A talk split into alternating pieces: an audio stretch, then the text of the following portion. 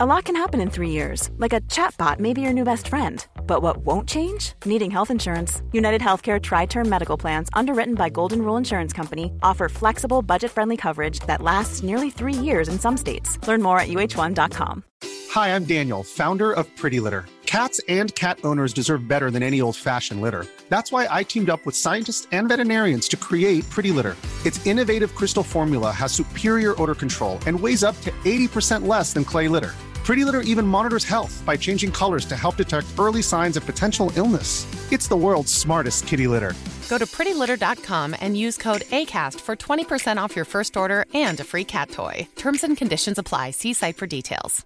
Many of us have those stubborn pounds that seem impossible to lose, no matter how good we eat or how hard we work out. My solution is PlushCare. PlushCare is a leading telehealth provider with doctors who are there for you day and night to partner with you in your weight loss journey. They can prescribe FDA-approved weight loss medications like Wegovy and Zepbound for those who qualify. Plus, they accept most insurance plans. To get started, visit plushcare.com slash weight loss. That's plushcare.com slash weight loss.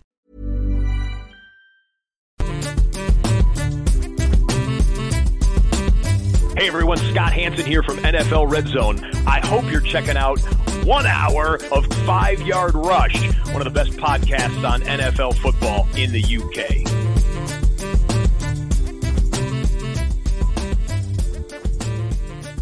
Yo, what's good, Rush Nation? We're back. It's week 11. Oh my goodness, how have we got to legs 11 already? Big man, how you doing? Hectic week in the Murf household. Crazy week in my household. So I did send the apology when I did the strategy points podcast earlier that uh, there was no waiver wires week. Um, some family stuff, some a uh, few minor health things, and, and work life and everything has all gone a bit awry this week. So yeah, um, but good. It's uh, I tell you what, must say probably this weekend was the best weekend of football I've seen in quite some time with five walk-off field goals.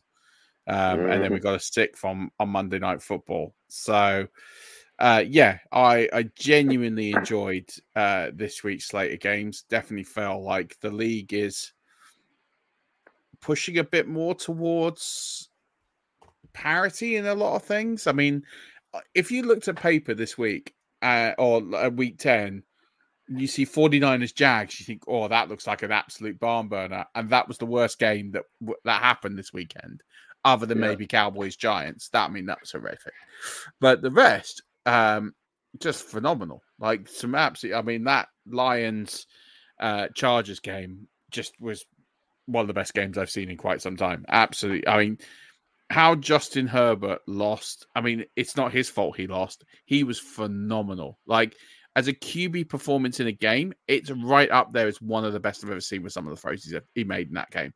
Some of the throws he made in that game were just, I'm not convinced there are more than two guys in the league that could make those throws. It was about four or five that were just absolutely ridiculous. It was just one of the best quarterback games I've ever seen from a player, and it's gutting that he lost. and th- and this is where we talk about like if you're a head coach and you're on a side of the ball and your side of the ball's not doing very well, you should probably get fired. And that's Brandon Staley. Like he's got to go. Like he's a defensive minded coach. They lost. They put up. I mean, listen, it's no real disgrace. The the Lions are a good offense. They go for it a lot on fourth down, but crumbs like just he just did not deserve him and Keenan Allen did not deserve to lose that game. Um, but then I could say the same for Amon-Ra St. Brown, Jared Goff. Jared Goff was I mean he wasn't as good as Justin Herbert, but yeah, well, I mean, what a game. I mean, if you if you have uh, the zone or NFL Plus or whatever, you have the ability to go back and watch that game. Just go back and watch that game. It is an absolute treat. It's a brilliant, brilliant game of football, especially second half. Brilliant. Couldn't have been couldn't have been any more entertaining if I tried. Yeah, there's um there was some decent endings to the football, like you said this weekend. Uh, capped off with the Broncos missed field goal, field goal win because of uh, the Bills' stupidity with 12 men on the field. Oh, I, I, tell you what, this is where the worst in football comes out, right? Because you, you, know who was uh, who the twelfth man was, don't you? No. Damar Hamlin. Oh God. so some Bills fan posted like a meme, basically saying like basically said, "I mean, it was a gift," but effectively insinuating that the Bills would have been better off if that if he'd actually died, and that was like, oh my, that is dark. I mean, that is as dark as it gets for uh humor or reality or whatever. Like, oh, I, even I was like, that's a bit that's a bit strong. Um, but yeah, that was that was that was turning point, I suppose. But yeah, I mean, uh, yeah, great great week. Uh, thoroughly enjoyed it. I'm glad that uh we get to see some great games, and yeah, this week's slate looks pretty good as well. Um, the Buccaneers are on Sky, so no doubt they're going to get absolutely hammered like they were the last time they were on Sky. I'm not looking forward to this week, so here we go. Yeah. I've got a um I've got a stat for you, a factoid that I saw today that I think you'll appreciate. It's uh it's college football related. But do you know that this season the Tennessee Volunteers have allowed one punt return yard? What? Yeah, and get this, only 44 punt return yards in Josh Heupel's entire coaching career at Tennessee. I don't know if that's good or not because surely that's either saying that teams are scoring at a great rate against his team, or the, his defense are getting a lot of turnovers. Yeah, I don't know, but I just figured one punt return, like teams, you think a punt return generally, you're probably at least five yards, even if you're behind Well- where you would be if you let it bounce out. Just one say, yeah. punt return yard, or the whole season is Or their punter is incredible and is literally putting it high, so high in the air that they're calling fair catch every time. I mean, Yeah, I guess in college there is a lot more fair catches. That, but yeah, it's still that's quite incredible. One punt return yard. that's crazy. I don't. Uh, I'm just trying to look up how long he's been. Josh Heupel has been head coach of. Oh, so he's been head coach for. Well, this would be his third year. yeah. So they're allowing like four, 15 yards basically a year on punt returns. that's that's mad. Yeah. And did you see um did you see Russell Wilson's next gen probability catch on his Courtland Sutton throw? No, The probability of them making that pass at that time was 2.8%, the lowest ever recorded by next gen. wow. Yeah. It was pretty good. Like the toe tap in the corner was well, only 2.8% gonna happen. I mean, that was yeah. There were some unbelievable pl- catches this week. His was amazing. Chris Olave from, and it wasn't just the fact that Jameis Winston threw a great ball, which doesn't happen all that often, but the fact he did it off the bench, so he had almost like no warm up time. Maybe that's his better. And then the toe tap, because it brought up an interesting point. I don't know if you saw the Olave touchdown. So Olave gets his foot, he lands his foot on the defender. And I was in a chat when this happened, and then he got his toe down. But if his foot had not got on the turf, if it finished on the defender and he went out of bounds, that would have been no catch. Even though the defender was inbounds. Yeah, I guess because he didn't touch the floor. he didn't touch the floor. So yeah, that was that brought up an interesting point. Um CeeDee Lamb's one-handed grab, which was just nuts. He sort of, sort of caught it down, down here. It was mad. there was some unbelievable catches this week. So yeah, I, I did I definitely enjoyed. I thought this week's NFL was probably the best week of the season. I'd, I'd go as far to say. I thought there was a lot of amazing game. I mean, if you're a Jags fan, then you probably didn't enjoy it all that much, or if you're a Giants fan, you definitely didn't enjoy it at all. Um, but yeah, on the whole, I thought it was an excellent week. I enjoyed it Yeah. Thoroughly. Dolphins fan, Dolphins fans enjoyed themselves a week off, and Yeah, everyone in their division gave up. yeah. Imagine going further ahead in your division without playing. I know. It's quite something. It's quite an Yeah, achievement. very well done. Definitely, Dolphins fans were very pleased. Yeah, all in all, very very good week. Must must say. Indeed, indeed. Murf, tell us about the mid-season elimination competition. Uh, yeah, I meant to take that out of the uh, out of the read. Uh, apologies. Uh, Oh, it's gone now. it- Let's it's going that. yeah, it's going it's going strong. First eliminators or first uh, five people were eliminated from the conversation or from the competition, competition, com- competition this week. Uh, we lose a few more this week, so should be exciting. And then we announced our FFCC quarter finalists this week, as well as our international or intercontinental plate quarterfinalists as well. So you know, down to the the business end of the competition there. So yeah, um, it's good to do the elimination league and it took us over six thousand pounds, I think, for um, MPS, which is just amazing um, that we've raised so much money. Um, I'm just going to check the final total. Well, it's not final total, but the total that we've got just just now. Um, Yes, but yeah, last time I looked was over five, uh, over six thousand pounds, which is uh, amazing. So, thank you so much to everyone who plays in all the competitions and uh, and has donated because uh, it's been one of our best years ever. And um, yeah, I'm sort of stalling for time here because it is. Well, I would- uh, Go on, if you've got it. It's six thousand and four pounds and fifty-seven pence. Which is an incredible amount of money. Yeah, uh, unbelievable. We're gonna do a lot. Uh, it's gonna do a lot of good with that. Yeah. So yeah, uh, unbelievable to get that kind of uh, uh, money raised, and yeah, uh, the, over four hundred and fifty-seven separate donations as well, which is amazing. Yeah. Shout out to Stormo from my FFCC division. Good friend of mine as well, and he's made it to the quarters. So come on, Stormo, you can do it. Let's take that baby home. If Stormo wins this, I did tweet this out. If Stormo wins it, he'll be the fifth different winner from a fifth different country in the five years we've done the FFCC.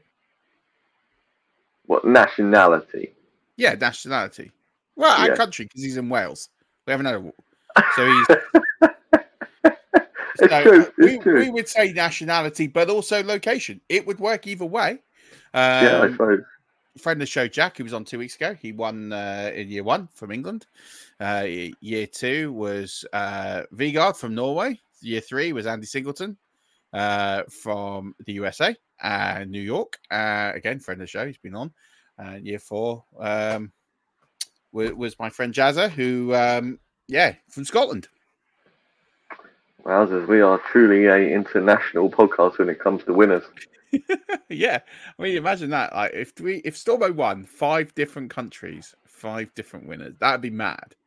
So we're already guaranteed new winner, which is quite good. So yeah, um, and then also um, England has a four or is a, a one in two chance of winning the Intercontinental Plate as well. Four of the final eight are from England. So Oh. repping hard. There we go. There we go. Anything surprise you from week 10, Murf? Anything that really caught your eye? Um, I don't know why I put this because I maybe shouldn't be surprised in Arthur Smith, but I'm going to say it anyway. They had a passing rate over expected of twenty of minus twenty two point one percent, which is the second lowest amount all season. And the one thing when you get into a game against Carolina is their secondary's trash. Like it's bad. Like you throw against Ca- like Arizona. As If I said Carolina, I mean I meant Arizona. Like you throw against Arizona. That's what you got to do, right? You've got to just absolutely obliterate the secondary, uh, put the ball in the air. And listen, I know they had Taylor Heinicke, and I know he got injured, and then they bought Desmond Ridder in. But throw the ball, man. Look at the weapons you've got. And they honestly, it like it's beggars belief. Like how um I don't understand that matchup, how you don't throw the ball to Drake London. He had, I think, the second or third best wide receiver cornerback matchup of anyone last week and just did not get him the ball. I'm just sitting there thinking, what are you doing? Like, Mhm. I would have just put the ball in the air 30 times and just seen what happened. And I guarantee you would have got more points than the the Atlanta Falcons because it's just it's just shocking. Like I a minus 22.1 passing rate over expected is abysmal. Like it it's just ludicrous. Um I was surprised when I was going back through stats that Davante Adams had 175 air yards. I was like, that's wild. How did he have 175 air yards? Um, and then was simply reminded that he had 13 targets and only caught six of them because Aidan O'Connell is trash. Um, I don't Yep. know why they don't wheel Jimmy Garoppolo back. Like, I don't understand this. Like, Aidan O'Connell is not a franchise QB. Like, we've we've determined this already. So just roll out Jimmy G. You're paying him all the money anyway. Just roll him out there. Draft a new QB next year. It's all good. Like Jimmy G will lose games on his own, but at least it'll be semi-entertaining. Um, and then also just how bad Saquon Barkley was, and I feel bad for him because he's the only offensive player on that team that's worth a pinch of salt. but still, like, and I get it. Like they, the Cowboys are good. They're a good defensive unit. Uh, Dan Quinn is coaching them to a high level. I get that. I get that he stacked the box load, but I still think that he could have been better um, ultimately. So, um, but you know, Tommy DeVito got a couple of touchdowns, so you know, all for him. I don't really have it. Yeah, I mean, that was one of the worst games I've ever seen. Um, but yeah, uh, I just was surprised by how bad how bad Barkley was. Ultimately, I thought it'd be better. Do you have any? Nothing that we haven't talked about, really. Nothing that's extra to the to add to the doc. It was, I think, for me, and it, leads on to your next point as well. Like your main learning from Week Ten is the bad offenses in the NFL are now terrible. There was a like a couple of seasons ago, you could still start players on bad offenses. We had that Saquon Barkley season where he was really good and the Giants were trash. Whereas now, Falcons, Giants, you know, even the Raiders, pl- players that we Davante Adams, yes, he scored 14 points this week, but before that, he's been shocking. Uh, mm. Bad teams result in bad fantasy players at the moment, and it's it's really difficult to to pick players. I'm finding it hard to pick players at the moment because a there's so many injuries. B most of my leagues are deep, so I'm struggling anyway. And then C the matchups I'm picking, I'm picking on what I think should be a good matchup, and it turns out to be a terrible one. So yeah, the, yeah. I think I think there's a good element of that. I think the, the things that I would say, and I, I put in the doc here, and I'm going to expand upon it, is uh, fatal pieces in a horrible offense. And I put Giants, for example, where of course you're not going to fade Saquon Barkley, right? But um, ultimately, everyone else on that offense can just go. Um, but what I would say this year, on your point of all these injuries and matchups, if you've done the work, if you are one of the most active players in your league, you do the most transactions, you're doing trades, and you're hustling and bustling, you're probably having quite a good year. Um, this this kind of year sits very well with fantasy managers that work hard. It's a very mm. much a grinder's year that yeah. um you're not going to get a lot given to you this year. You're going to have to earn it, um, which suits players like myself, it will cert a lot. It will uh, certainly help a lot of players. Um, doesn't help me when I'm in a home league and then I don't pay as much attention to that home league and then get out hustled, and that's fine. If I get out hustled, I'll own it. But um, yeah, if you're hustling, you're doing a good job. Um, and you'll be on top of it because you'd have picked up key wave wise. If you're listening to things like the Strategy Points podcast, I did. I, I feel like I dropped a good one today um, on FAAB strategy. Um, and uh, spoiler alert: how to get other people in your league to spend more FAAB. So if you want to learn how uh, sort of a, a, not a dark art, it's not a dark art, but if you want to learn how to get people to spend more money on FAAB claims, um, listen to the show I dropped earlier on today. It's about half an hour long. There's a lot of good stuff in there, I think. So you get a lot out of it. Nice, nice. Talking of trades and stuff, uh, do you think Keenan Allen has a ridiculous end of season. Uh, do you think he's gonna have an end of season that could win teams? Like if you went to trade for him before the trade deadline, do you think he could win you a league? Uh yeah, I'd I'd argue he probably could. I'd argue he probably would. Uh, he probably would win you a league um, overall because, uh, yeah, I, I mean, depending on format, but I think you know you're looking at him as a top three uh, wide receiver asset in in the in the league right now. Um, and then I think when you're looking at what he's doing, the the only thing that's going to stop him is injury. Uh, but I mean, I'm looking at him now. He's you know third, uh, third overall in in scoring. He's you know he's only 1.4 points behind AJ Brown. Um, Stefon Diggs is behind him, and Stefon Diggs has got a bye to come. So yeah, you're looking at him. He's going to finish. In, he's going to easily finish in the top five. I mean that that sort of second to second to fifth, which is Hill. Uh, second is Brown, then Allen, then Diggs, then then Lamb, are separated by less than six points. So you know he's going to be there or thereabouts. I think if you've got one of those five, you're in really good stead. If you've got two of those five, you're on your way to a championship.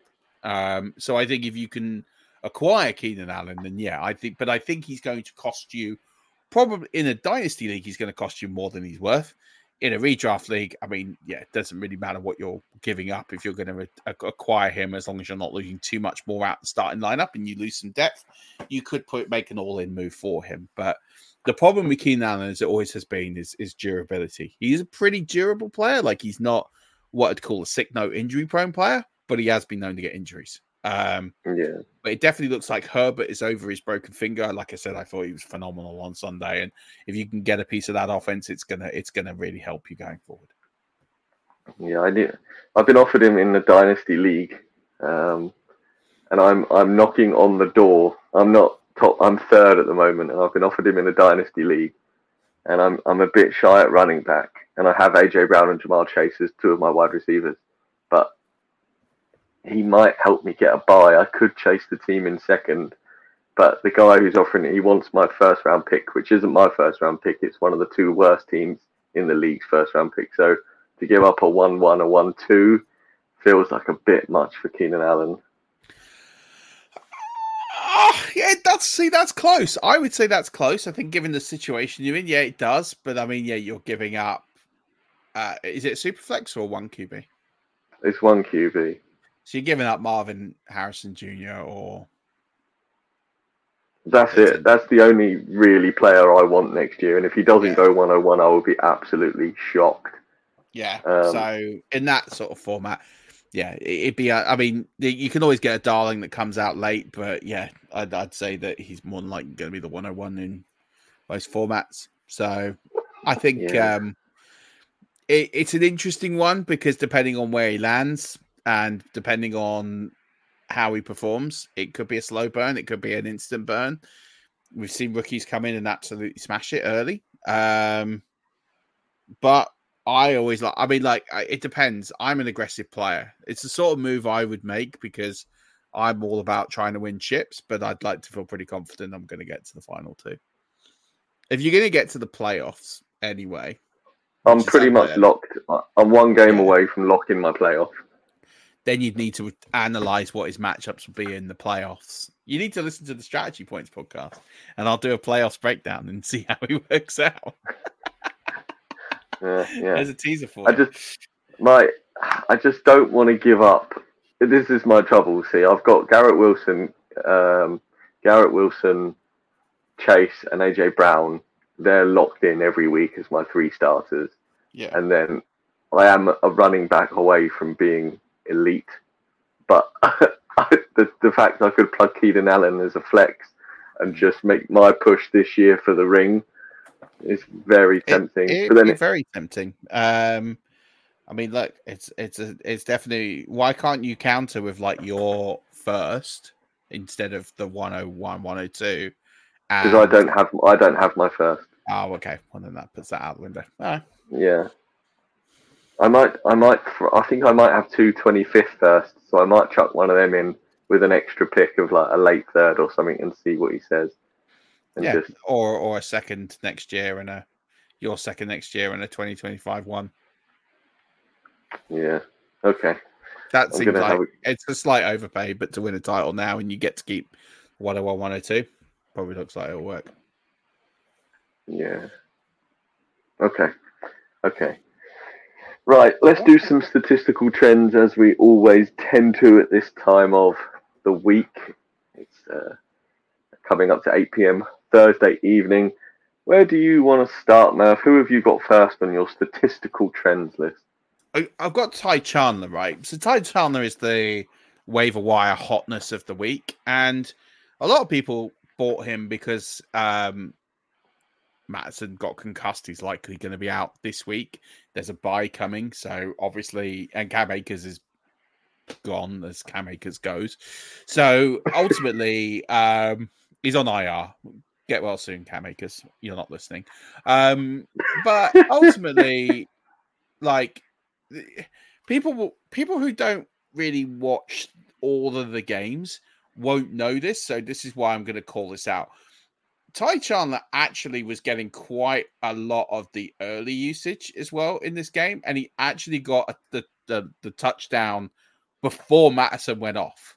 So a lot of this, uh, if you're just box score scouting, you're going to look at this game and go, Mattison got injured, got concussed, left the game. Ty Chandler came in and add a stormer. And actually, that's not what happened. What kind of happened was Ty Chandler was at least even pecking with Alexander Mattison, maybe even slightly ahead. Got the touchdown, so i.e., he got the value touch in the key area and not Mattison. And then he also had a huge uh, 29 yard touchdown that was called back for a hold. My point on this is if you've bought Ty Chandler, you're potentially getting the running back one in Minnesota because mm-hmm. I'm not convinced by how bad Alexander and he has been bad. Like we're talking historically bad. Ty Chandler really could actually be the guy to finish the season with the Vikings. So I just wanted to call it out that the reason he was a good ad wasn't just because he had a good week, but it's actually because he's probably going to get the job. He's probably ahead of Mattison. And if he storms it, I mean, the only way he, he doesn't is if he has a bad week this week. If he storms it this week, goodbye, Mattison. He is number two on this depth chart. He'll still get touches, he'll still get used, but Alexander Mattison should, owners should be slightly concerned that Ty Chandler's coming for the job because it's very, very close. I mean, Mattison owners should have been concerned many weeks ago when it turned out the guy isn't a running back one. But yeah, yeah, but this, but this... the fact that Cam Akers went on to IR, they would have felt pretty good that actually he's going to get 100 percent of the work and he's going to be fine. But yeah, the signal was there that they were always looking to replace Mattison. They signed Cam Akers. That's never a good sign. Yes, okay, he held off Cam Akers, fair play. But actually, it looks like it looks like there's a changing of the guard. Yeah, yeah. Talking of a changing of guard, Kyler Murray comes back and Trey McBride instantly becomes a hero. Yeah, I wouldn't say instantly becomes a hero, but he looked immense. Like he was phenomenal. He was easily the best player on the field in this game. Like yep. he was like elite. Um, absolutely mad he was. He is easily, I talked about this maybe last week, maybe the week before. At some point, I mentioned he's probably a tight end one for the rest of the season. He's locked in for that all day long. He's a top seven or eight tight end for the rest of the season. Um, uh, the only thing that stops him from probably being in that upper echelon is he's got to bye in week th- uh, four, 13, 14. Uh, he's got to bye uh, soon. So, other than that, yeah, like he's locked in. He looks elite. He looks phenomenal. I mean, how good are these rookie tight ends, right? He's the LaPorta, mm. um, Dalton Kincaid, and now you've got Trey McBride. These guys look awesome. Like, they've actually sort of invigorated some life into a position that was, yeah, except for three or four guys, was pretty, pretty meh. So uh, it's good to see these guys performing. Um, uh, even Brock Wright scored a touchdown from the Titans. Actually, that was a good touchdown for the Lions. But yeah, not a not not a rookie. I don't know why I threw that out there, but yeah, Trey Wright was awesome. Like uh, all hell, all hell, the new tight end king that he's going to be. It's just a uh, tight end season right now. They're they're popping off all over the place. So, talking of uh, popping off, Jonathan Taylor in a game that was potentially the worst NFL game that has ever been witnessed by any fans ever the Colts Patriots game. Jonathan Taylor has finally put the sword to Zach Moss's fantasy stock.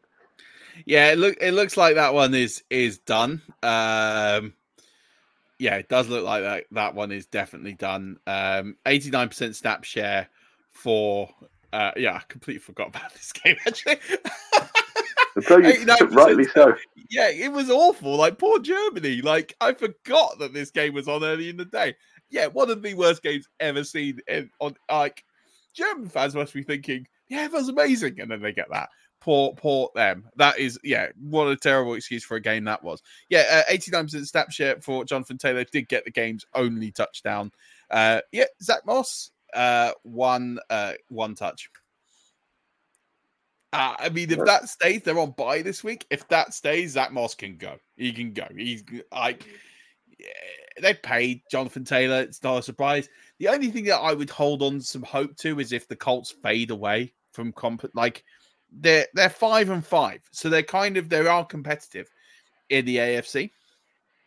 If they fade away to insignificance, which is very possible um, and should be with Gardner Minshew, and I, I like Gardner Minshew, but I mean uh, he, he, is who he is. Um, there are better teams in the AFC than than the Colts. But if when they fade away, I could expect Moss to maybe have a resurgence and they save Taylor. But for right now, yeah, you can't start Moss in any format uh, for the next few weeks. No, if you want some Moss, come round to mine because I've got loads on the garage. So hey, uh, Kyler Murray looks back to being Kyler Murray pretty much instantaneously. Yeah, he looked he looked awesome, really mobile. Um, I was a bit shocked that they put Clayton Tune in for uh, rushing touchdown on on the uh, on the goal line. That was a bit of a surprise to see. Um, but I guess they just didn't want to hurt Kyler. But then I can't see why they couldn't just give it to James Conner. But there you go. Um, but yeah, uh, other than that, um, and, and, you know, Clayton Tune did his best to mess that up. Like he fumbled the snap as well. Like phenomenal. He gets a chance to score a touchdown. He nearly yipped it. Like it was horrendous. Uh, but he got in, so fair play. Um, yeah, Kyler Murray looked great. Uh, was really good. He didn't look at all injured. He looked really solid. Um, he made some big gains, uh, some really crucial runs on the game-winning drive. He had a big one on, I think, on third down, where he runs. He sort of runs to the left, and then he kind of loops all the way around uh, and then gets the gets the first down um, um, and more. So yeah, he looked he looked really really good. Back to the of Murray of old. Uh, definitely QB one for the for the rest of the season. Um, again, minus the bye. Sam Howell, baby. Let's talk about Sam Howell. I mean, I know he's not on this list, but we talked about it last week. Sam Howell, Kyler, and uh, I started Sam Howell, and yeah, thanks very much. Points in the in the bag. Yeah, I mean, Sam Howell is now the QB three uh, yes. as, as, it stands right now, which is uh, really impressive. Um, I mean, in points per game, he's uh, he is behind uh, Herbert and and Dak because he's not had his bye yet. But still, that's uh, um, Mahomes as well. But you know, let's call it let's call it for what he is. He's having a phenomenal season. Um, he, you know, those last three games, 32 points, 18.7 points, 24.2 points this week. Yeah, I mean, look, you can't you can't go too far wrong. Um, I did have him above uh, Kyler this week uh, or last week, so I do feel like I was slightly vindicated. Although Kyler himself did have a good week.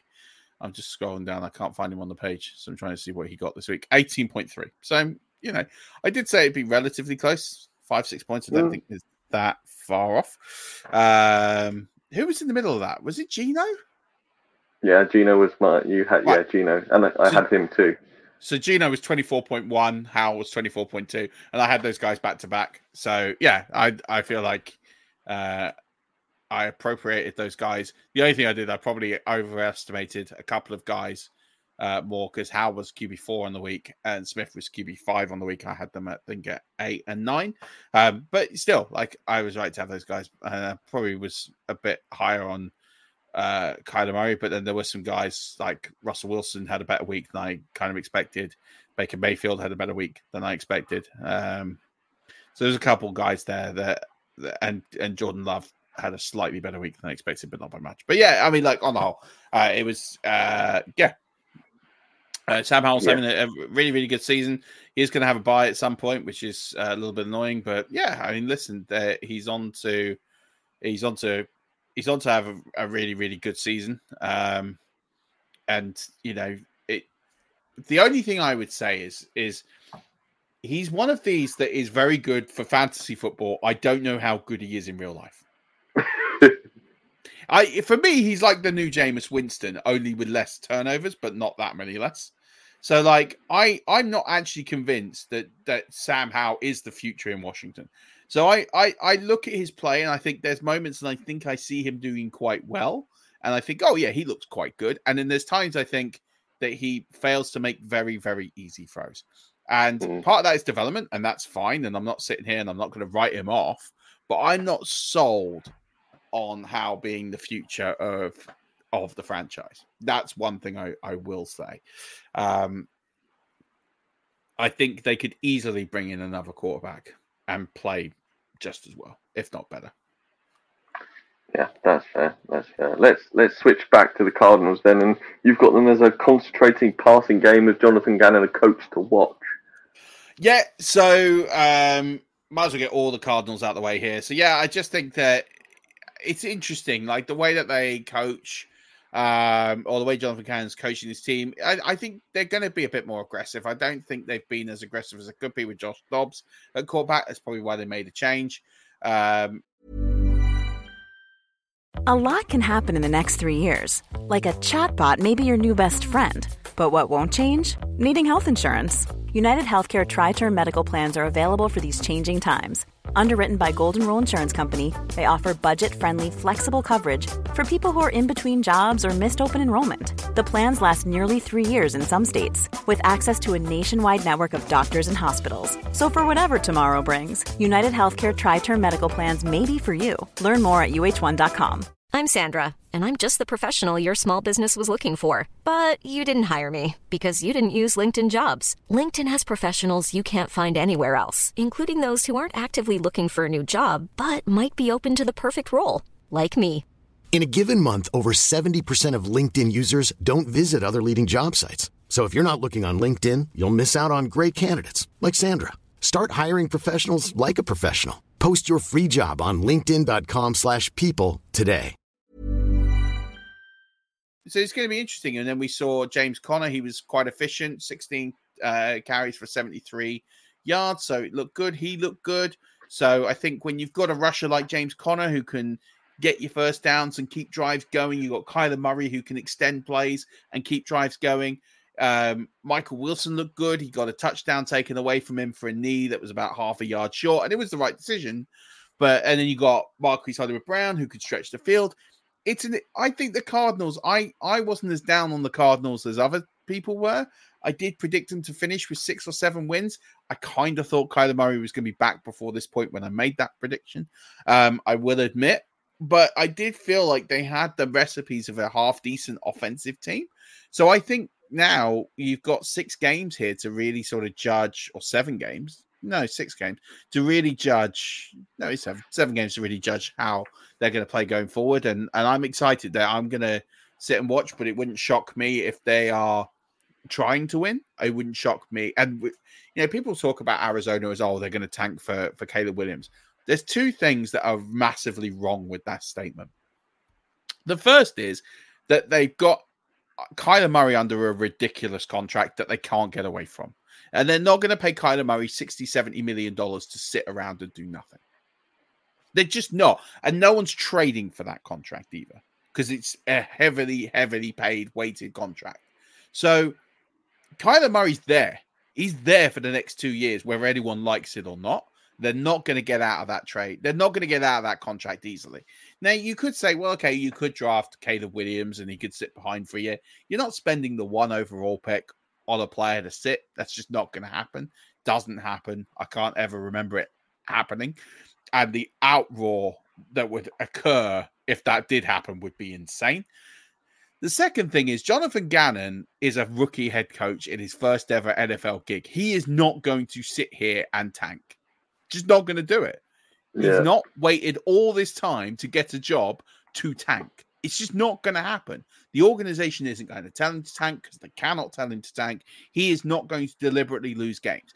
So, you know, Cardinals fans thinking they're going to get Caleb away, they need to get this idea in the head because I tell you now, Kyler Murray is going to win games to make sure they don't get him.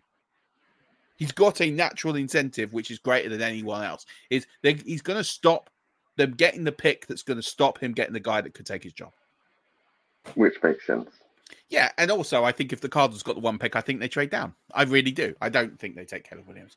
Um, so you know that's I just don't see them tanking. So I think they're going to be exciting. I think they're going to be fun. So I think people sitting there thinking, oh, well, they're going to tank. Ah, just get that idea in your head. I don't think they are. We, they proved it. They proved it on Sunday that they're not going to tank. They're going to go out there and win. And they put some good offensive performances. It's just the defense is, is terrible. And it is. It's really bad. But their offense is actually, even Josh Dobbs got them to put points up. So there you go. Yeah, there you go. Talking of another offense, let's talk about these dual headed lion running backs where the one two punch that's pretty potent. Yeah, I mean, it was really interesting how they used them. Like they kind of um, alternated the drives. So be one drive would be a Jahmyr Gibbs drive, the next would be a David Montgomery drive. He had one drive that was just one play. He took it 75 yards to the house. He looked incredible, by the way, coming off an injury. He looked uh, absolutely insane. Um, so Gibbs did have more uh, routes run, so it was quite a bit more, 64 to 30 percent. Um, so basically Gibbs got all the two minute stuff. That's kind of how I've interpreted this. So it's interesting. Like we talked about in the season, in the preseason, Montgomery's going to lead back. Montgomery's going to have them, you know, all the early down work. Gibbs will have the secondary work. Gibbs has really come on a long way. He's benefited from Montgomery getting injured, and he's now made a huge role for himself. But this is a very much a one-two punch. They're a one A and a one A. There's no one A one B. They're a one A one A. They're going to alternate drives. They're going to. What I will say is, I still think Montgomery's going to get the edge at the goal line. Anything inside the five, inside the three, I still. But mind you, Gibbs did get a touchdown from that range earlier, so maybe I'm slightly out of turn with that. Maybe they use them on alternate drives. Maybe they uh, decide a different way of using them. I don't know, but ultimately they've got two one A backs, which is a phenomenal weapon to have for the Lions. And you know they could they could get the one seed in the NFC. They really could. They're the most balanced um, attack offensively in the NFC. Scary. America's team playing well. Uh, yeah, I mean, listen, they played some absolute dross at the weekend, which uh, does help. Uh, CeeDee Lamb became the first NFL wide receiver to record three consecutive games of 10 plus catches and 150 yards. Um, so CeeDee is lighting it up right now. But the Cowboys also three straight games at 8.8% uh, passing rate over expected or higher since the bye. Um, they only had one positive passing rate over expected game before the bye. So, and their aggressiveness, according to next gen stats, is like off the charts. It's massive at the moment. So they just they've kind of clicked. They kind of found this formula. They got it together on the bye, and they've started smashing teams. Um, can they keep it up for the rest of the season? Probably not. But uh, at the moment, you know, I, I, have a league where I have Justin Herbert, CeeDee, uh, CJ Stroud, and Dak Prescott as my quarterbacks. it's like, and it's super flex to start to, and it's like genuinely the hardest decision to gonna make all week is which one of those. And like last week, I left Dak out, and I was like, well, yeah, I I just have to sit Dak, and it was not the wrong. It was sort of the wrong. I was still top scorer, so it didn't really impact. But yeah, it's a hard one. Like having those three quarterbacks is a embarrassment of riches at the moment in a super. No doubt. Yeah, Michael Mayer. You mentioned him many many weeks ago now as as somebody to keep an eye on and possibly own as a tight end, and he's coming yeah. back to. Well, I've kind of gone both ways. I said buy him, and then I said no, uh, ignore him, and now he's back up to seventy three percent of routes, and he had a strong TD catch, so you might get some more reps. So, um, yeah, look, tough matchup this week, which might help Michael Mayer. Um, I actually wrote up a column for Fantasy Pros today about uh, wide receiver cornerback matchups, and Jakobi Meyers and Davante Adams both have pretty bad matchups. So that could see them go a little bit more uh, vertical over the middle of the field, and that could see them going to Michael Mayer a bit more this weekend. So I like Mayer as a outside top 12 tight end for the rest of the season. I'm more concerned about, and there's another, again, another rookie tight end who's doing a really good job. More concerned about the rookie quarterback there than I am about uh, Mayer. But yeah, he definitely looks like he's getting an increased role. Increased role. Let's talk about Pinot Grigio. No, I'm talking Zach Charbonnet. What's he doing to Kenneth Walker? Uh, he's outsnapped him for the third consecutive week. Um, so Walker is still getting more rushes and more touches, but Charbonnet is clearly taking a bigger role. So we talked about it with uh, Jack two weeks ago. I talked about two situations that you'll see more uh, of this transition. We saw it both happen this week. One was with Pollard and Rico Dowdle, and we saw Rico Dowdle have a role. And people will say, yep, he got a lot of junkyard yards, and he did, but he also got quite a lot of the early work as well before the game was really a blowout. Um, he also got a TD, and, and, Pollard didn't. That's another thing to kind of note. Um, but the same with Charbonnet looked really good. He looked really strong. He looked really efficient as a runner.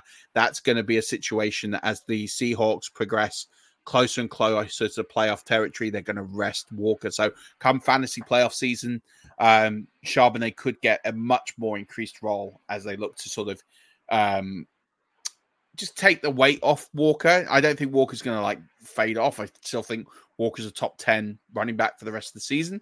But I do think that Charbonnet is going to have more and more impact. And I think around the fantasy playoffs, he's just going to cap Walker's upside a little bit. As a Walker owner, I'd be slightly concerned. I wouldn't be concerned enough to ditch Walker or get rid of him, but I would be concerned enough to think that the high ceiling days are, are cl- like he had a really good outing uh, at the weekend, Walker, but it was made up really of a 60 plus yard receiving touchdown. That kind of made the bulk of his points. So you take that out, it was okay, but it wasn't good. And that's kind of where I expect it to be. let's talk some Quentin Johnston. You and I talked about him earlier in the season as somebody to basically completely let go of, as was filling none of the prophecies that we wanted him to. He's he's on an uptick now, though. I don't know. I kind of he is and he's not. He listen. He got all four targets, uh, scored a touchdown. He drew three DPIs. He also gave away a couple of DPIs if the coaches are watching the film, which I would expect, there's a few routes he gives up on. There's a few routes he was a little bit lackadaisical on. There's a couple of routes. There was one play, and it was Davis got absolutely smashed at the line behind the line of scrimmage. Johnston was sent out there to block, and he didn't block.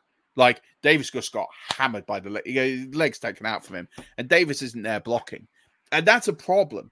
So if they, if you've got a player who isn't running his routes and isn't doing his jobs, he's not going to be as efficient as other players. So you look at a player like Jalen Guyton, who came into this, he actually got more targets, he got more yards, got a touchdown as well in this game. Jalen Guyton, um, he's got a great match at Jalen Guyton this week. If you want like a really deep play, um, he was a bit of a waiver wire pickup this week, so he might not be available. But if he is, I really like Jalen Guyton this week. I actually think he's quite a good little deep stash play um, I think he's going to absolutely torch uh, the cornerback he's up against um, for pace. So, yeah, I like that one a lot. Um, I just think Johnston's not going to have enough to be. He's a touchdown dependent play, um, and I don't see that changing in in in weeks to come. I think he's he's got a lot. He looks very raw.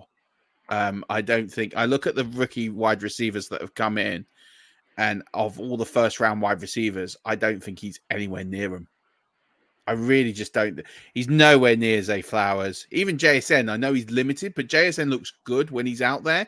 He's just yeah. he's just got Tyler Lockett and DK Metcalf. That's not his fault. That's just the situation he's in. But he looks good when he's out there. I just don't see it in Johnston at the moment. And I really like Johnston. He was one of my favorite receivers in this draft. He just, I don't know if he's not picking it up. I don't know if it's a mentality thing. I don't know what it is, but he just there was times on Sunday he did not look very good, and he looked like he gave up and he wasn't doing the job he was assigned to do. There's one play where Herbert extends the play by about five or six seconds, and he finds Johnston. He just gets, you know, he, it's just the fact that Johnston kind of gave up his route, uh, couldn't shake a man, then he kind of got uh, into some space and he got loose and made a catch. It's a bit lucky more than anything with with something like that. The touchdown play is a good play, um, well designed, but yeah, I'm just I'm not there on Johnston. I'm really not at the moment. He's going to have to do a lot more to impress me. Talking of somebody who's impressed you, how's your boy Marvin Mims getting on this season? I mean, he was from a stat line perspective, he was absolutely terrible um, on Monday Night Football, minus zero point three fantasy points. But he did get up to um, seventy six percent of routes, um, so it's interesting. Like this offense is not great. It's fair to say. So I'd like to think that Mims is going to get more opportunities. I do think that he's on a he's going to be a, a cheap ad right now, and I would probably. I'm not advocating in a shallow league that you add him, but in a deeper league, if he's if he's knocking around, I would take a punt. I'm not saying that I'm expecting him to come good because I don't buy this offense. I don't think it's a good offense at all. But I just think someone's got to catch the ball. It's clearly not going to be Jerry Jeudy. I don't know what is going on behind the scenes there, but there's something clearly not on page with the coaching staff, the quarterback, and the wide receiver there. Courtland Sutton is the only one that looks like he's doing anything uh, from a wide receiver perspective. So I think someone else has got to go out there and catch a ball. And I think they're going to go with Mims. It's the guy they drafted, it's the guy Payton's invested in.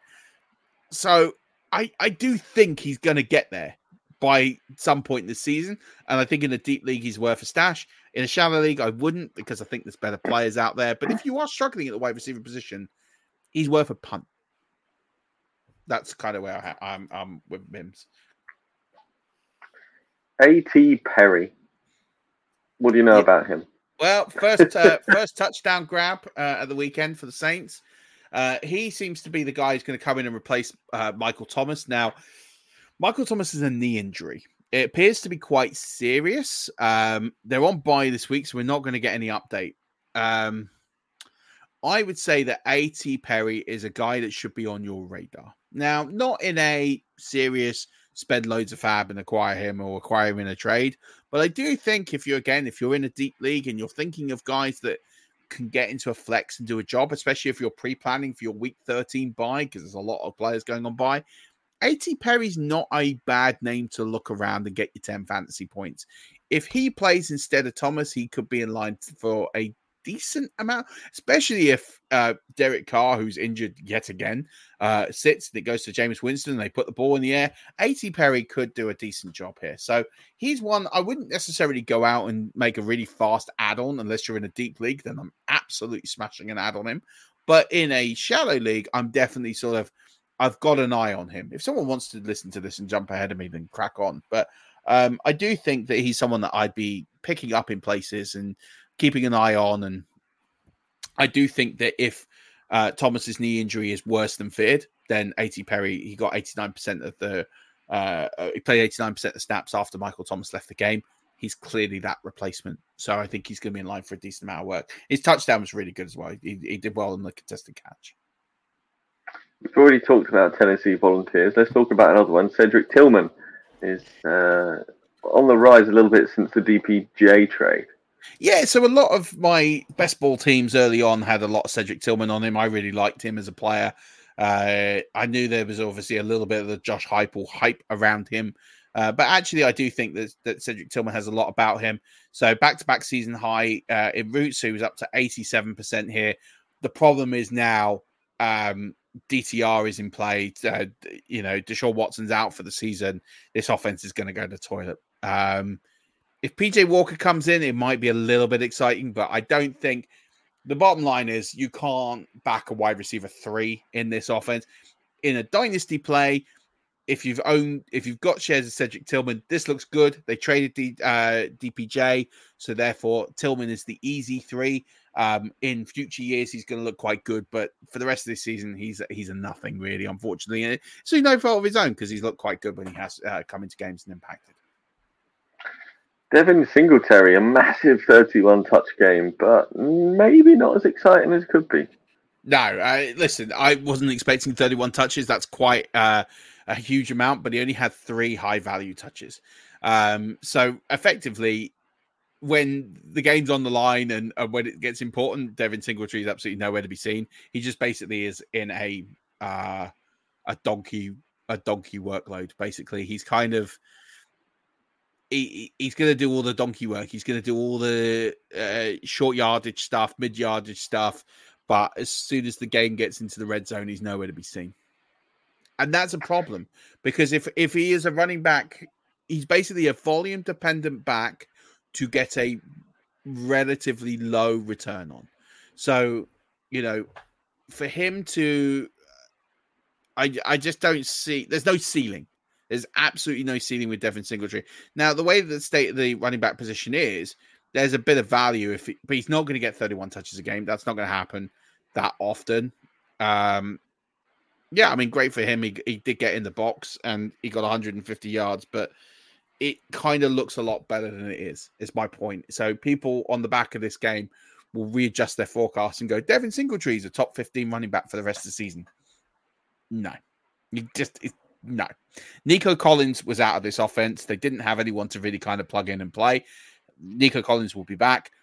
Um, and when he is, that that workload's going to go heavily down. Um, he's not going to get 30 carries ever again in this offense. It's just it's just not going to happen. Yeah. Right. Next up, we have Don. No, we don't. We've got Kareem Hunt. Kareem Hunt. Yeah. So um, five TDs inside the 10 yards. Um, uh, and then six. Um, he's had six uh, it touches inside the ten over the past four games. So he, so Jerome Ford is going to get a lot of the work, um, and then it looks like Kareem Hunt is going to be a bit of a touchdown vulture. Having said that, the fact that DTR is uh, in play now, I think Jerome Ford's going to get a lot more work. Um, so the way I kind of look at this is almost like the reverse of what I just said about Devin Singletary. Because it's a run first offense, they are going to run the ball a heck of a lot anyway. Now they're going to run it even more.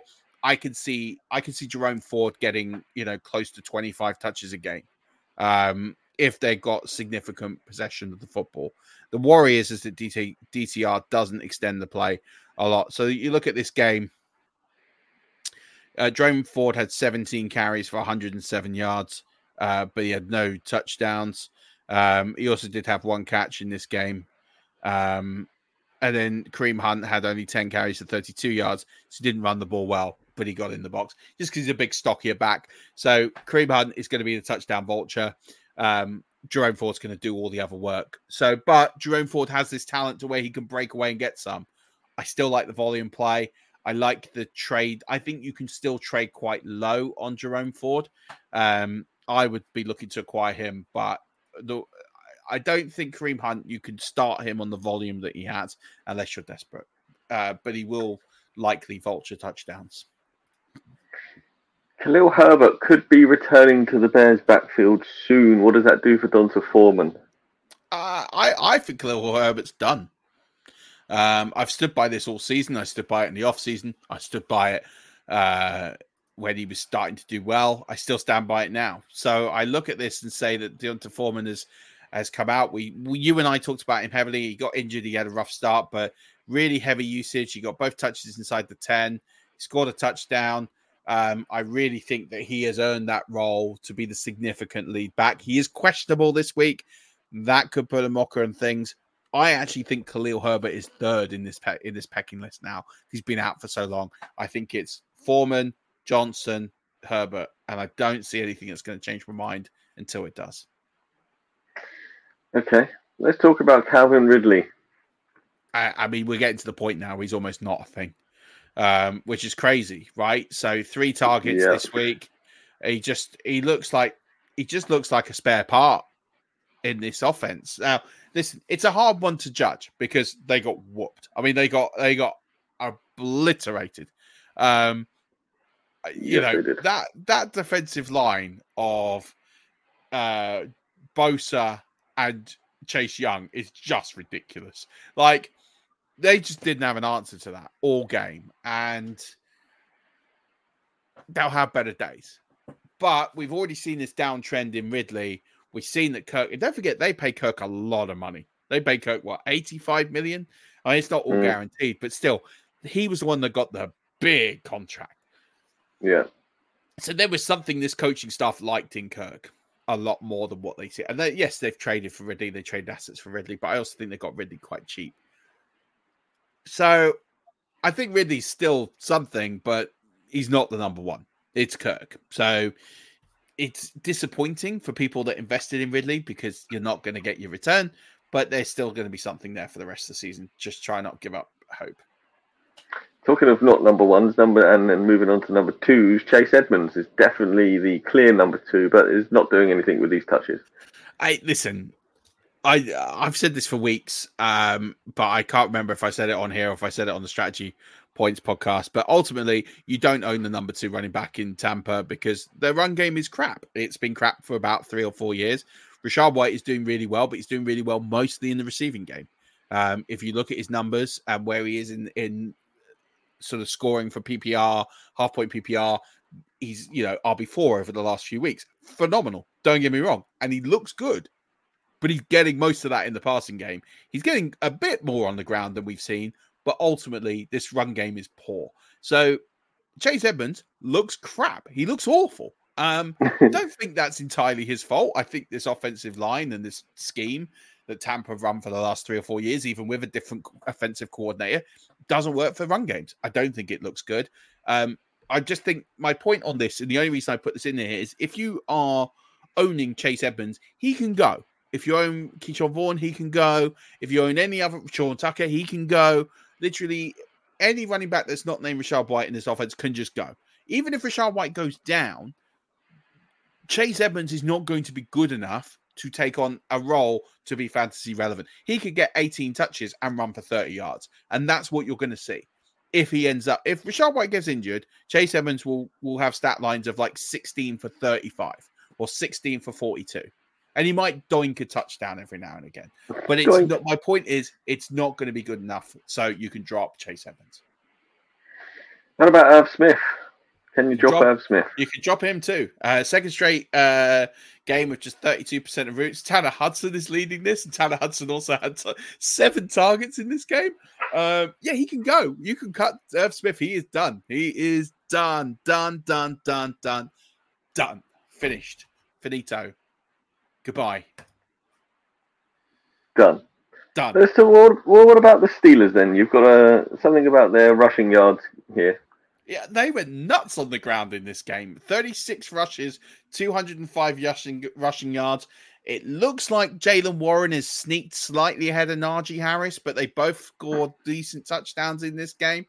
Um, so, listen, I still think Matt Canada's a fraud. I still think that they should sack Matt Canada. I still think Matt Canada has absolutely no business being an offensive coordinator in the NFL. However, if they can run the ball this efficiently and this many times this well, it's going to change the dynamics of the offense. It means that Diontae uh, Johnson's going to have a bit more. Oh, I know he's banged up and didn't have a great stat line at the weekend.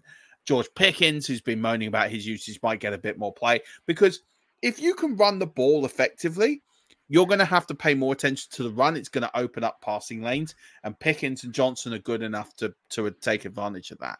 So that's I've kind of been really low on this offense. I've really been high on Diontae Johnson, but actually I've been quite low. Like I was really high on Najee Harris coming into this season, um, stupidly. Um, but ultimately he's putting up enough numbers to make it okay. Um, he's not going to have a high ceiling. He is going to be an RB two. Him and Warren are basically going to be low end RB twos because they're going to cannibalize each other. But ultimately, if this team can continue to put up rushing numbers like that, then they're worth investing in. Okay, let's talk about our boy Josh Downs. Obviously, didn't practice all week. Uh, didn't have a huge game, but yeah, well, that was why, right? So, I, I again, this is more for those that just sort of can't watch all the games, do a lot of box score scouting. They'll look at Josh Downs' game and go, "Oh, well, he's out of favor," and they're on bye this week. Okay, so um, my point is, he didn't practice all week. He only ran routes forty three percent of the time. He just clearly wasn't fit. Um, he went out there, he gave it a go. Um, but he did make uh, a fantastic diving play on a on a like third down. It was quite late uh, in the game, so ultimately he went out there. He took one for the team. That's actually going to earn him more brownie points than he's going to lose. He's got a bye week this week to get healthy. Um, my point is just don't give up on Josh Downs because he had a bad week. Uh, it was a bad week because he was injured. James Cook 45% of the snaps benched after a fumble. That might explain why uh, Dorsey got fired. You don't bench your lead running back because he has a fumble. so this is what's more ridiculous, right? So James Cook's fumble on Monday Night Football was his first fumble since his first snap as a pro. So his first snap as a pro was a fumble. He went 181 carries since without fumbling the football, and then he has a fumble and he gets benched. Why would you do that? If the guy was repeatedly fumbling or repeatedly making mistakes, I kind of get that. Bruce Arians was very harsh in this sort of scenario. Um, but he benched him. I, I just don't get that. Like, it's not like the guy hasn't been reliable. It's not like the guy, you know, he doesn't do it that often. How many fu- how many fumbles has Josh Allen had in between those two fumbles? Yeah, quite like exactly that. Like, it's just madness. Like, I, I don't get it. Um, they got Joe Brady in now as an interim offensive coordinator. Um, he looked good when he came back. James Cook. I, I don't. I, was it a teaching like motivational exercise? It was stupid. I argue it probably cost him the game as well. So, yeah, don't bite your nose off to spite your face. It's just pointless, and that's what happened here in this case for me. Yeah, Travis Etienne, obviously, they got as we mentioned, got absolutely shellacked. But is there a slight downtrend here, or do you think it was just the pasting by the Niners? It was just the pasting. Uh, ultimately, he was down to 60% snap share, which was his first game, under 70%. But um, I think really the fact that they just got shellacked, I think they just went, uh, we'll just take it. We'll put Tank Bigsby out there, and and we'll we'll move on to another day. Which is smart coaching. It's the right thing to do. Don't flog a dead horse. Don't flog a dead horse. And then finally, let's talk some Noah Brown. A couple of big games. Yeah, I mean ridiculous games. 172 yards against the Bucks, 153 yards uh, this week in a walk-off victory. First two career 100-yard games. Um, but listen, Nico Collins is coming back, so this is going to impact quite significantly. Um, my point is, if you're sitting there picking up Noah Brown, thinking he's a league winner, let's just temper expectations down quite significantly. I'm not saying that he's not going to have productive games going forward, but effectively, when Collins comes back into this attack, um, and you've got Collins and Dell, he's third read. Now, third read in Houston with the amount they throw the ball is not a bad thing, but he's not putting up 150 and 170 yard games much likely for the rest of the season unless something else happens. So, you know, if you caught on those breaks, and I had a couple of deep leagues where I started Brown and I caught in on those games, that's great. It's probably not going to happen again. So I'm just setting the expectation level. He is a borderline flex play moving forward for the rest of the season. There'll be matchups and games that it will suit, and there's matchups and games that it won't. But this week with Nico Collins, not quite 100%, he's still on the injury report. You can probably roll him out again this week. Just don't expect that high ceiling anymore. There you go. That is your statistical update for the Week 11 slate, Rush Nation. Anything else you want to mention or monitor, Murf, before we sign off for the week? Uh, I'm trying to think. I don't think so. Just that uh, I'm not looking forward to the Buccaneers getting pummeled on on uh, uh, Sky this week. Um, yeah, I, I Monday Night Football is going to be amazing. Eagles Chiefs. That should be a really, really good game. And no, I think um, ultimately follow the Patreon. We're having some great conversations and teams on there. Um, trade deadlines get active. If you join the Patreon, I would definitely help as much as possible. Um, I've definitely, I think there's a few people out there that will say I've helped them a bit this week with some trade advice and uh, have made some good trades off the back of some of the advice I've given. Um, so if you want some good trade advice for your trade deadline, join the Patreon. I will help you out as much as possible. Uh, if you do it over Twitter, I will try and get to them, but just be mindful. I am busy. I will always prioritize the Patreons um, over over my Twitter feed because they pay and they deserve it ultimately, and uh, they catch me because I'm on my phone, and I can't say no to WhatsApp, and that's the difference. There you go, Rush Nation. That is your Week 11 stats in the well, not the stats, the uh, statistical watch list, shall we say? We don't know the stats yet, or we'd all be very, very rich men. Um, don't forget, you can uh, subscribe to the Patreon over at patreon.com forward slash five yard. There is a tier for just over a pound a month, which works out at about, I don't know, how many games did we say left? Seven. Uh, it's about 20p a game, something like that. So, not not of the regular season, obviously. Um, you can follow Murf on X at Murf underscore NFL. You can follow the podcast at Five Yard Rush. But that's about it, Murf, right? That's going to do it for this week's statistical stuffs. Yeah, I think so. I think it's good. We've got four weeks of the regular season left. It's time to hustle. It's time to uh, make some big moves, to be bold. Uh, final piece of advice I could give to anybody this week is just make a big move. Uh, you'll regret not making it.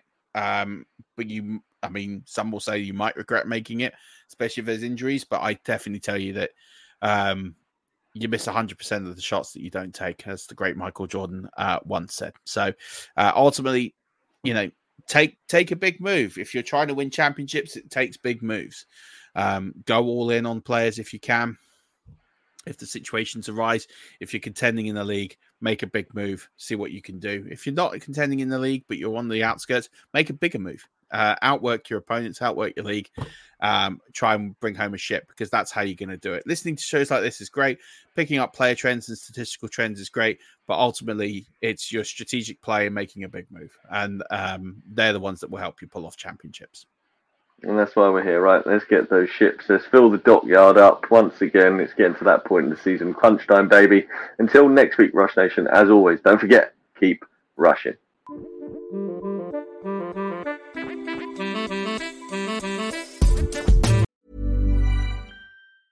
Mom deserves the best, and there's no better place to shop for Mother's Day than Whole Foods Market. They're your destination for unbeatable savings, from premium gifts to show-stopping flowers and irresistible desserts. Start by saving 33% with Prime on all body care and candles. Then get a 15-stem bunch of tulips for just $9.99 each with Prime. Round out Mom's menu with festive rosé, irresistible berry chantilly cake, and more special treats. Come celebrate Mother's Day at Whole Foods Market.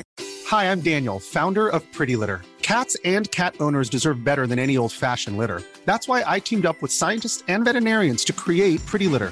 Its innovative crystal formula has superior odor control and weighs up to 80% less than clay litter. Pretty Litter even monitors health by changing colors to help detect early signs of potential illness. It's the world's smartest kitty litter.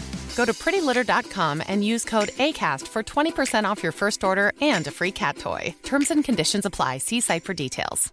Mom deserves the best, and there's no better place to shop for Mother's Day than Whole Foods Market. They're your destination for unbeatable savings, from premium gifts to show-stopping flowers and irresistible desserts. Start by saving 33% with Prime on all body care and candles. Then get a 15-stem bunch of tulips for just $9.99 each with Prime. Round out Mom's menu with festive rosé, irresistible berry chantilly cake, and more special treats. Come celebrate Mother's Day at Whole Foods Market.